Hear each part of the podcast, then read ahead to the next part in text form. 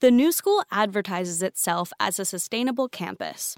In fact, it's boasted that it's the greenest campus on the East Coast. According to the new school's website, the University Center's water reduction system cuts potable water usage by 74% and reduces sewer discharges. Vacancy sensors automatically turn off lights in unoccupied spaces. Light shelves help direct sunlight inward, and an automated shading system optimizes solar heat gain. As much as 40% of the building's electrical energy is generated on site. That's one step closer to being off the grid. The administration has demonstrated a commitment to sustainability, but student awareness of its efforts are limited. I care about being green myself, but I don't feel a strong like sense of community to the new school, so maybe that's part of it. And a lot of times, if people have to think about it, they're just going to throw it in the compost. I guess they could do a better job of like educating people. The administration does try to get the word out. A weekly newsletter posts events and lectures put on by the Tishman Environment and Design Center. The new school calendar currently shows 70 events dealing with environment, sustainability, and climate change.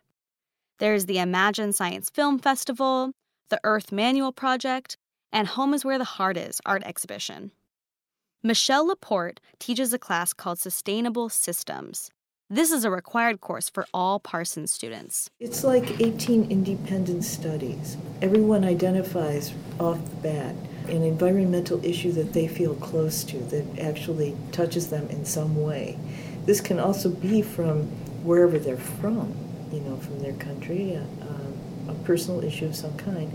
And then uh, researches that issue and thinks about an intervention or an innovation that might start to help that problem.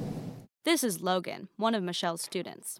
Myself and two classmates are doing a podcast on sustainability and fashion. And my two classmates have interest in textile waste and the cutting room floors and how many pounds of fabric are being thrown into landfills and treated poorly and whose uh, like denim that's dye is going into rivers that are providing life to so many people. And. I feel like Parsons is really pushing sustainability on all of its students. It's clear that Parsons makes an active effort to uphold values of sustainability, while the Tishman Center urges these values on the student community as a whole.